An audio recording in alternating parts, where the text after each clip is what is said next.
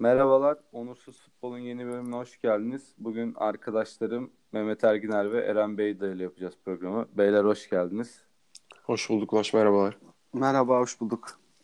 Geçen hafta ufak bir ara verdik. Hem bu hafta itibariyle Türkiye liglerin başlayacak olmasından dolayı hem de artık nostalji konuşmaktan biz de birazcık yorulduk. Güncelin de yaklaşmasının heyecanıyla bu haftaya tanıdık programı. Ee, bugün daha çok geçen hafta yaşanan bir iki gelişme var. Onu konuşacağız. Trabzon'un aldığı ceza, e, Fenerbahçe Nihat Özdemir gerginliği. Onun üstüne de ligde e, ilk hafta fikstürünün üstünden birazcık takımlara da genel bakış yapmayı planlıyoruz.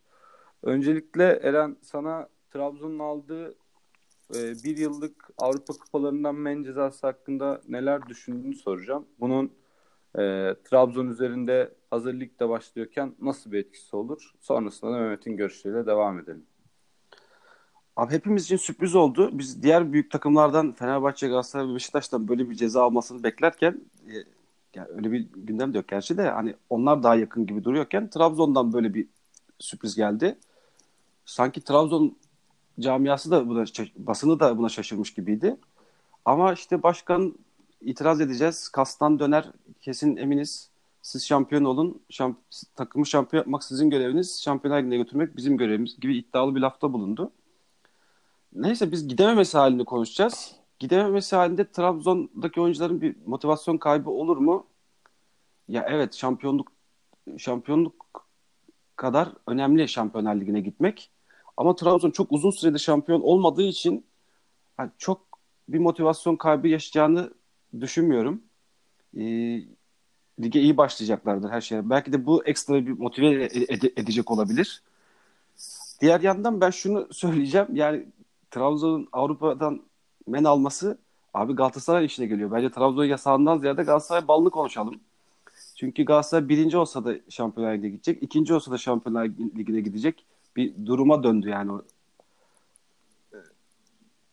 Yani ben yarayan takımları konuşuruz.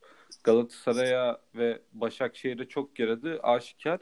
Hani bu noktada Mehmet'e vermeden e, araya gireceğim. Bence en az yarayan takım yine Fenerbahçe oldu.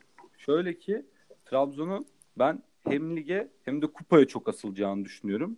Eğer hani kupanın da fikstüründen dolayı eğer Trabzon'un Fenerbahçeli kupa revanşı ligin 2-3 haftası başladıktan sonra olsaydı Trabzon ligi önemseyip belki Fener'le çıkacağı yarı final rövanşına daha hafif bir kadroyla çıkabilirdi. Ama şu anda adamlar zaten ligde ilk haftalar oynandıktan sonra ardından Fenerbahçe rövanş oynayacaklar ve e, Avrupa'ya gitme yolu açmamasına rağmen iki kupaya da çok daha fazla saldıracağını düşünüyorum. Burada motivasyonu kırılacak yabancı oyuncular olabilir, genç oyuncular olabilir. Ben en çok zaten Uğurcan gibi bir yeteneği Avrupa'da izleyemeyeceğimizi üzülürüm Trabzon eğer gidemezse. Yoksa Trabzon gidememesi tabii ki de yani beni çok etkileyecek bir durum değil. Ama takımın ben birazcık Galatasaray'daki bu Fatih korona sürecine bağlayarak pozitif etkileyeceğini düşünüyorum. Mehmet senin de görüşlerini merak ediyorum. Evet.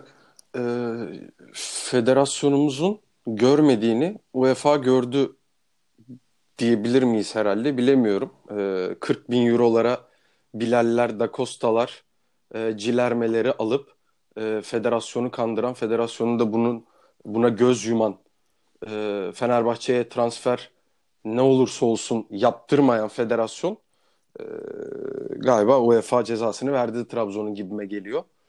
E, Trabzon'un e,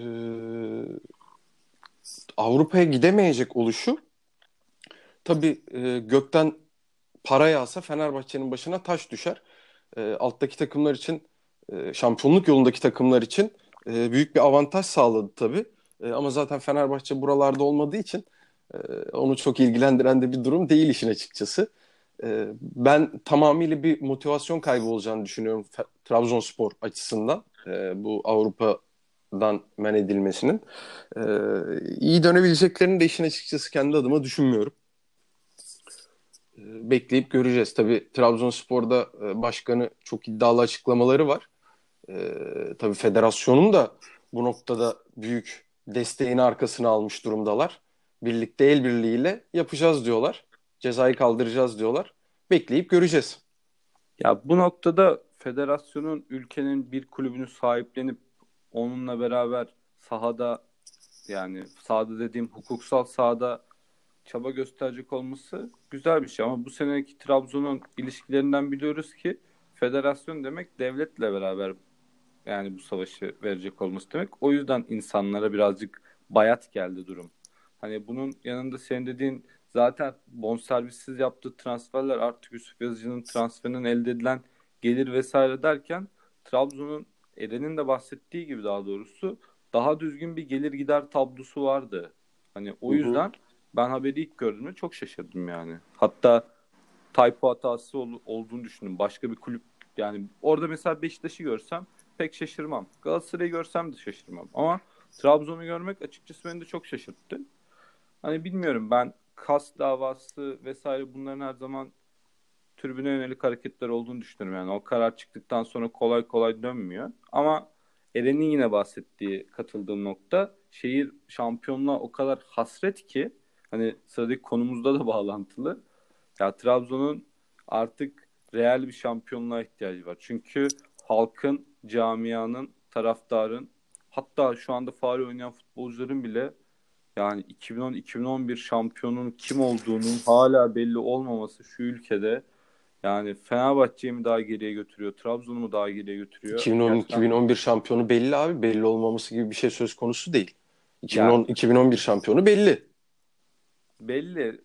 Ona bir şey demiyorum. Yani şampiyonu kupasını alan takım Fenerbahçe ama bunu bir Trabzonlu'ya anlatmak çok zor. Yani bunun içinde kaybolmuşluk var. Bunun içinde kaybolan eski Fenerbahçe yönetim kurulu üyesi Fenerbahçe'nin gelmesinde büyük lobicilik yaptığı TFF Başkanı Nihat Özdemir de şüpheli açıklamalarda bulundu. Açıklamaların ardından da toplamak yerine daha çok sıvamaya dönen bir e, diyalog Aynen öyle. Fenerbahçe ile arasında. Ya açıkçası ben çok takip edemedim konuyu. Ama iki tarafın yaptığı açıklamalar da çok bayat geldi bana. Yani zaten bu konuda ben Aziz Yıldırım harici açıklama yapan insanları çok da kale almıyorum. Çok da hani nasıl söyleyeyim dik açıklamalar olduğunu düşünmüyorum kendi açımdan. Hani lig başlarken yine değişik bir kısır döngüye girmiş bir muhabbet gibi oldu. Hani sizin e, dikkatini çeken unsurlar nedir bu çatışmada?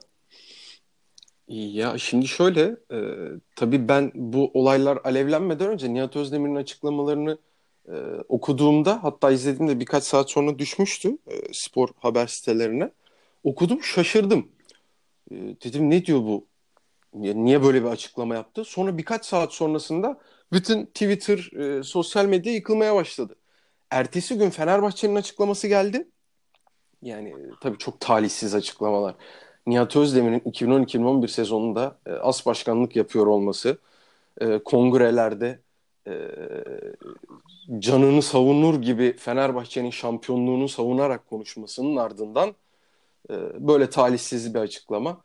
Yani dil sürçmesi de değil. E, yani kim yaptırıyor bu açıklamaları? Niye yapıyor? Lig başlarken niye böyle bir gerginliğe ihtiyacımız var?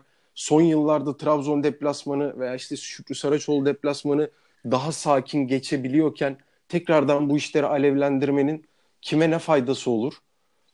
Bana çok enteresan geliyor. Ee, tabii şu anda Fenerbahçe'yi temsil eden e, başkanı Ali Koç olduğu için e, Ali Koç'un açıklamalarını ve Semih Özsoy'un açıklamalarını e, gördük. Karşı ataklar yine devam etti. Federasyonun yine çok talihsiz bir sitesinden açıklaması oldu. Sportif başarısızlığını e, bu şekilde kapatmaya çalışıyor gibi çok çok talihsiz bir açıklamayla yine devam etti.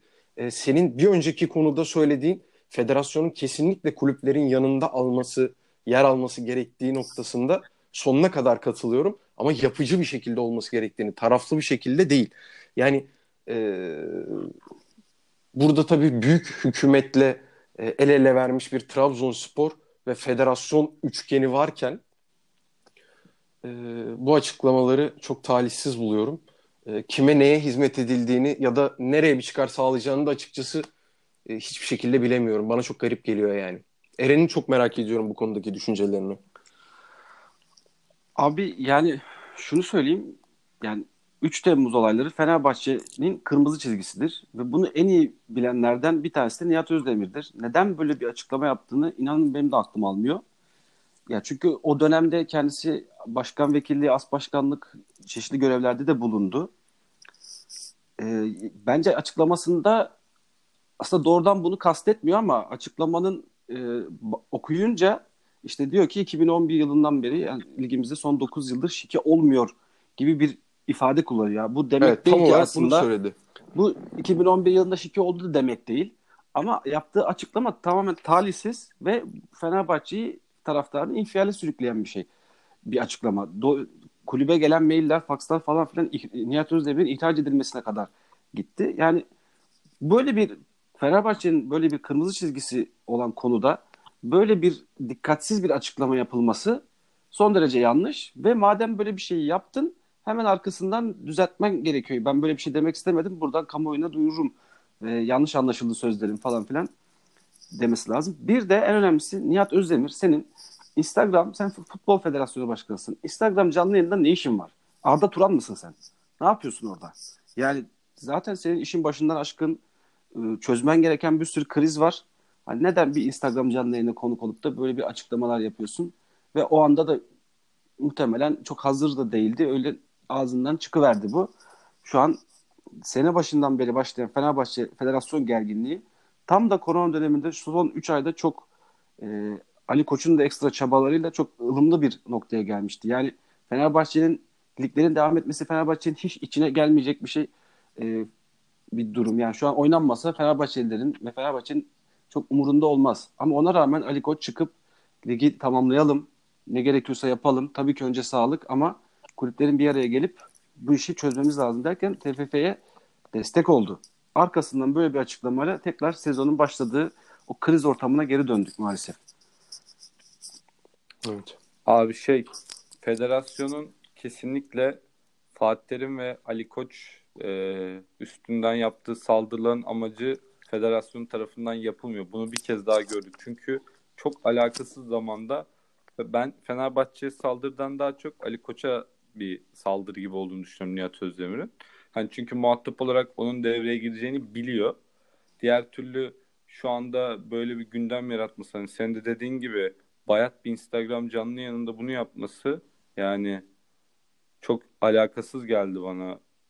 Nihat Özdemir'in şu anda planlaması gereken ekibiyle beraber bir sürü şey varken bunu ortaya atması zaten e, medya ilişkiler konusunda basit olduklarını çok gördük bu federasyonun.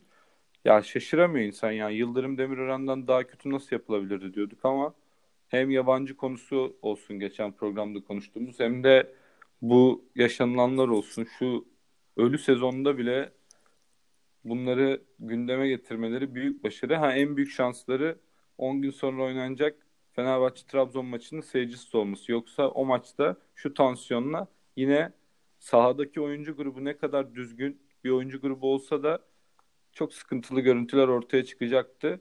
Yine şanslı Aynen öyle. Ya bu federasyon, Allah'tan seyircisiz abi. Federasyonun en büyük olayı şanslı bir federasyon gerçekten. Yıldırım Demirören çok şanssız bir e, süreç geçirmişti.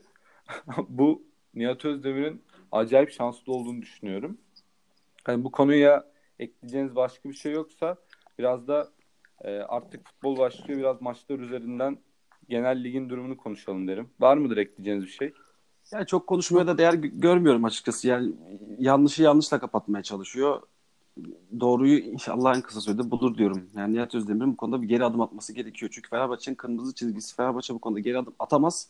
Yani at, attığı takdirde bütün camiasını desteğini de kaybetmiş olacak. Öyle bir durum da yok zaten. Yani 2010-2011 sezonu şampiyonu Fenerbahçe'dir. Yani yıllarca mahkemeler sürdü. Hala da çok da az bir süre kalmıştı. Birazcık daha tutsaydınız ağzınızda bu konuyu Temmuz ayında mahkeme sonucundan sonra konuşsaydık keşke. Yani geçen mahkeme sürecinde hiçbir kaç tane hakim, kaç tane savcı değişti. Hiçbir tanesi Fenerbahçe şike yapmıştır demedi, diyemedi çünkü ve buna bir kanıt gösteremedi. O yüzden bu konu gereğinden fazla uzadı. 9 yıl Yani Türkiye'de mahkemelerin uzun sürdüğünü biliyorduk ama hani bu tarz önemli yani bir mahkemenin çok daha kısa sürede sonuçlandırılması gerekiyordu. Tabii birçok süreç yaşandı. FETÖ'cü hakimlerin, savcıların bulunması içeride sonra sürekli değişmesi vesaire. Ama artık bitirelim bu işi lütfen. Artık konuşmaktan şeyden çok sıkıldık yani. Evet. Ben o zaman hızlıca bu hafta olan ligin programını okuyacağım. Buradan ilginizi çeken ve ligin gidişatında beklediğiniz durumlar üstüne konuşalım. 8 hafta oynanacak ligde. 8 haftamız kaldı. Bir daha ayrıca arada yarı final rövanşları var. O da hemen ligin ilk haftasından sonraki hafta içinde oynanacak. Ardından da onun finali kalıyor. İlk hafta Cuma günü Göztepe Trabzon, Fenerbahçe Kayseri maçları var Cuma günü.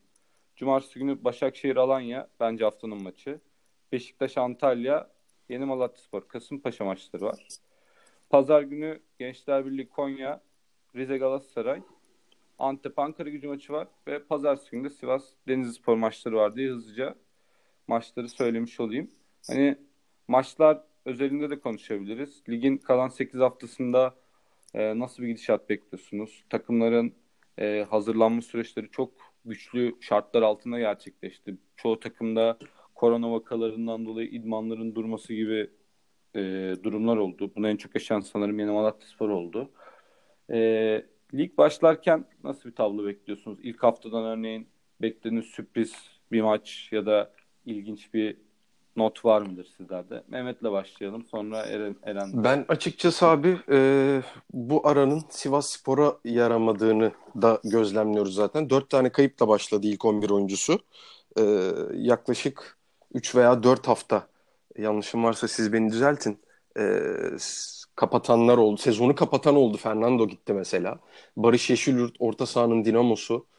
Ee, sonra Mert Hakan Yandaş da yanılmıyorsam 4 haftalık bir sakatlık süreci geçirdi. Ee, Sivas'a kötü e, yansıyacağını düşünüyorum. Ve e, Sivas'ın koronavirüsten önceki e, performansını tekrardan geri dönebileceğini bu kadar eksikle zaten zayıf bir ile e, yapabileceğini düşünmüyorum. E, sürdürebileceğini düşünmüyorum başarısını. Fenerbahçe'nin ilk hafta e, kendi evinde seyircisiz olarak oynayacağı maçı kazanacağını düşünüyorum e, Trabzonspor'un dediğim gibi bu e, aldığı cezalar cezadan dolayı birazcık e, düşüklük olabileceğini düşünüyorum ve Trabzonspor'a da yaramayabilir e, diyorum. Göztepe deplasmanında bence puan kaybedecekler. Ben burada e, Beşiktaş'ın koronavirüsten sonraki süreci e, daha iyi geçireceğini düşünüyorum. Yukarılara oynayacaktır. Hatta Sivas'ı da geçeceğini düşünüyorum. Çünkü çok yakın e, puan farkları var. E, Sivas'ı geçeceğini düşünüyorum ben kendi adıma. Yine Galatasaray'ın adını anmayarak nasıl bir yorumcu olduğunu Yok benim ben dikkatimi çeken açıkçası maçları sadece değerlendirmek istedim. Galatasaray'ın Şaka yapıyorum. Gal evet evet sana paslayalım onu. Sen değerlendir takımını. Eren sen ne düşünüyorsun maçlarla ilgili? Abi şimdi şöyle bir şey var. Yani neye göre değerlendireceğiz? Şimdi ilk 26 haftaya göre performanslarını değerlendirsek bir türlü ligin ikinci yarısı yani 17-26. hafta arası performans değerlendirsen bir türlü. Çünkü araya çok uzun bir zaman girdi. Hani kimin performansının nasıl olacağını kestirebilmek imkansıza yakın. Ama işte burada e, medyadan, sosyal medyadan gördüğümüz kadarıyla motivasyon e, olan takımların özellikle zirve mücadelesinde motivasyonu yüksek olan takımların puan kaybetmeyerek başlayacağını tahmin ediyorum. Trabzon ve Galatasaray'ın özellikle. Ee, onun dışında Beşiktaş ve Fenerbahçe maçlarından güzel futbol bekliyorum. Sonuçları çok öngöremesem de. Ee, diğer yandan e, haftanın maçı dediğin Başakşehir Alanya maçı da gerçekten kıran kırana bir maç olacak. Ee, bu noktada da şunu söyleyeyim. Alanya Spor şampiyonluk mücadelesi veren 3 takımla da oynayacak. Bence şampiyonu belirleyecek takım Alanya olacak gibi geliyor bana. Hem Başakşehir hem Trabzon hem Galatasaray'la oynuyor. Ee, yanlış hatırlamıyorsam. Belki kupa finalinde de Fenerbahçe Evet. E, kupada da yani Fenerbahçe'de oynamasa Trabzon'da oynayacak. Kupanın kaderini de Alanya belirleyecek. Alanya bu senenin kritik takımı oldu. Ama bu zorlu maçlarda belki kendisi de puan çok fazla puan kaybı yaşayıp belki ilk 4'e 5'e de atamayacak kendisini. İlginç bir mücadele olacak bu konularda. Onun dışında genel olarak beklentim bu yönde. Ligin ilk haftasını düşünürsek. Yani maçlarda zaten artık taraf muhabbeti olmayacağı için burada ilk haftanın en şanslısı Trabzonspor kesinlikle. Çünkü Göztepe'nin stadıyla itibar, itibariyle yani müthiş bir ivme yakalayacaktı orada. Hani buna hiç şüphe yok. Zaten mükemmel bir e, itici gücü var taraftarıyla. Hani başlangıçta Trabzon'un bu süreçte zaten sakatlık da vermemesi e, avantajı oldu. Ben yani maçtan tabii tahminde bulunmayacağım ama Trabzon'un avantajını olduğunu düşünüyorum bu durumların. E, süreçte Mehmet'e katılıyorum. En fazla yer alan takım Sivas Spor oldu. Hakan Arslan'la Fernando'nun ben bu sezon geri dönmesini beklemiyorum. Zaten ikinci yarı itibariyle düşüşe geçen bir Sivas Spor vardı. Bunun sebebinin de kadroyu genişletmek amacıyla yapılan gereksiz bir iki transfer olduğunu da düşünüyorum. Hani takımı genişletelim derken biraz da sakatların da sebep vermesiyle Sivas Spor geriledi. Aslında baktığımızda Galatasaray'ın sadece bir puan gerisinde. Çok da gerilemiş durumda değil ama e, yine Mehmet'le benzer düşündüğüm konu Beşiktaş'ın ivmelenmesini bekliyorum bu süreç sonrasında. E, kalan 8 haftada yani en çok puan toplayacak takım olabilir Beşiktaş. Fikstürlere bakmadan ezbere söylüyorum bunu ama zaten Sergen Yalçın sonrası oynanan iyi bir futbol vardı. Zaten geçtikleri Galatasaray Başakşehir maçları da var. Fikstür itibarıyla da çok zorlanacaklarını düşünmüyorum. Burada Galatasaray'da açıkçası Markao sakatlandı bu arada. Evet. Hani defansta muhtemelen Donk Ahmet Çalık gibi bir şey izleyeceğiz. Hani nasıl olacak bilmiyorum. Takımın oturmuş bir 11'i de yok Galatasaray'ın. Hani insanların e, ezbere söyleyebildiği bir hat var şu anda. Tabii ki sol tarafta Saraki, Onyekuru, sağ tarafta Mariano, Feguli, ileride de Falcao ama mesela Galatasaray'da 10 numara pozisyonunda hala Belhanda ile mi devam edilecek? Emrak Babam oynayacak. Lemina Seri olmuştu ama Ömer Bayram da var orada enteresan bir durum var. Hani bunlar oluşurken bir de defansın göbeğinin Don Ahmet Çalık'a inmesi yani Rize deplasmanında da bence sıkıntılı. Çünkü Rize'de 16. maç kazanması gerekiyor. Hani küme düşme potası da zaten ateş attı. Takımlar şöyle bakıyorum. Ee, Konya Spor 26, Malatya 25, Kasımpaşa 26, Rize 25, Ankara gücü 23. Fenerbahçe ile oynayan Kayseri'de 22 puanda. Hani kimin düşeceği de yukarılar kadar önemli. Hani düşmemenin en çok önemli olduğu senelerden birindeyiz zaten. Bunu da konuşmuştuk. Düşme kaldırılsın kaldırılmasın. Yani bu Süper Lig gelirini kaybedecek kulüpleri artık ertesi sene çıkması alışık olduğumuz bir durumda ama ben 3-4 sene göremeyeceğimizi düşünüyorum. Hangi takım düşerse düşsün. Enteresan bir geri Ulaş Galatasaray olacak. Fatih Terim yani... üçlü defans yapar mı sence? Ee, Ahmet Çalık ve şey Donk yumuşak kalır diye belki Ömer Bayram'ı oraya çekip sol stopere çekip böyle bir üçlü defans dener mi? Vallahi Ömer Bayram ya da Lines'i çekebilir ama ben zannetmiyorum. E, Lemina'yı birazcık daha savunmaya destekli kullanıp seriyi daha ileriye atacağını düşünüyorum ama Fatih Terim'in şeyini biliyoruz. E, daha fazla denediğini biliyoruz. E, o açıdan enteresan bir şey görebiliriz ama yani sakatlıklar kesinlikle Markanlı sakatlığı çok büyük etken olacaktır diye düşünüyorum. Onun haricinde ben Fenerbahçe'nin de kadrosunu merak ediyorum ilk maçları. Çünkü artık kadro yapılanmasının ön planda olacağı hani tek hedef Trabzon maçı olacaktır bence Fenerbahçe'nin kalan Tabii. 8 haftada. O, olursa da final. Çünkü artık Ali Koç'un e, başkanlığın ikinci senesindeyiz. Bir şeyler kazanması gerekiyor takımın bir yandan önümüzdeki senede ümitle bakabilmesi için. Hani bu süreçte yapılabilecek tek bir şey var. Vedat'ı olabildiğince parlatmak. Eğer Vedat'ın satılması düşünülüyorsa ya da ihtimal olarak kafalarda bulunması için ve de yani artık devam edilmeyecek oyuncularla kesinlikle sahada olmaması. Mesela size şunu sorayım. Emre Belözoğlu'nun son 8 hafta oynamasını bekliyor musunuz? Ben açıkçası beklemiyorum. Biraz daha gençlere şans verilecektir. Ya da işte Zayt gibi forma şansı bulamayan ama işte biraz böyle oynayınca belki iyi paralara sat, satmayı hedeflediği Fenerbahçe'nin oyuncuları oynatacağını ya da altyapısındaki gençleri çıkaracağını düşünüyorum. Bir yandan da şöyle bir şey var. Evet Fenerbahçe'nin tek e, için tek önemli maçı Trabzon maçı gibi gözükse de Trabzon'un Avrupa'dan ceza almasıyla ligde beşincilik de değerli bir pozisyona ge- gelebilir. E, o yüzden hani Fenerbahçe Beşiktaş için de aynı şekilde Alanya, Fenerbahçe gibi Avrupa vizesi almaya tak- almak isteyen takımlar için de bir mücadele olacaktır. Ekstra bir heyecan daha yaratmış oldu bu hedefini kaybetmiş takımlara.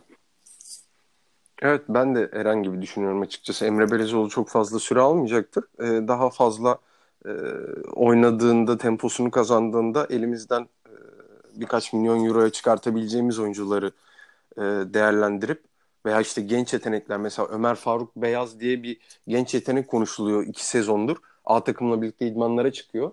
E, bir türlü süre alma aldığını göremedik. E, Emre Belezoğlu'nun çok üzerinde durduğu söyleniyor bu oyuncu için. E, belki onu izleme şansına sahip oluruz. E, ben de genç oyuncuları daha çok kazanmaya yönelik bir e, sezon tamamlanacağını düşünüyorum kendi adıma. Bir de oyuncu değişikliği kuralını merak ediyorum ligdeki. Yani şu stressiz ortamda da hakemlerimizin performansını da merak ediyorum. Haftaya bakalım nasıl bir rezalet konuşacağız. Ekleyecek bir şeyiniz yoksa beyler kapatalım yavaştan. Ben şeyi söyleyeyim sadece 5 değişiklik olayının bence artılarını göreceğiz. Yani Almanya'da gördük. Hem koşu mesafelerini yükseltti hem de özellikle forma şansı bulamayan genç oyuncuların daha oyuna katılmaları 10, 10 dakikada olsa 15 dakikada olsa ekstra değişiklik haklarıyla oyuna katıldığını gördük. Bu daha fazla oyuncu izlememize sebep olacak. Diğer yandan da ben bu 5 değişikliğin kalıcı olacağını da düşünüyorum. Tabii bunun için biraz daha örnek görmemiz gerekiyor. Biraz gördükten sonra tekrar değerlendiririz. Ya bence seneye de devam edilir ona. Ben de katılıyorum sana. Bir de enteresan böyle takımlar gerideyken kadrolar görebileceğiz. Atıyorum Galatasaray bir farklı gerideyse oyunda ya da maç berabere ben Fatih Terim'in bir anda Adem, Andone, Falcao'yu aynı anda sahaya atabileceğini düşünüyorum. Öyle şeyler yapıyor arada. Ha böyle biraz keyifli değişik denemeler de görebiliriz yani Fatih Terim ve Sergen Yalçın'dan özellikle. Evet belki evet. oyuna giren oyuncuların tekrar çıktığını da daha çok göreceğiz. Skoru aldıktan sonra. Olabilir tabii. Olabilir. Bekleyip görelim. Haftaya zaten liglerin ilk haftası üzerine konuşmuş oluruz. Ee, ayrıca da Fenerbahçe Trabzon maçı üzerine de konuşmak için elimizde birazcık done olmuş olur. Beyler ağzınıza sağlık. Haftaya tekrardan görüşmek üzere diyorum. Ağzınıza sağlık. Teşekkürler. Görüşmek üzere arkadaşlar. Güzel bir başlangıç olması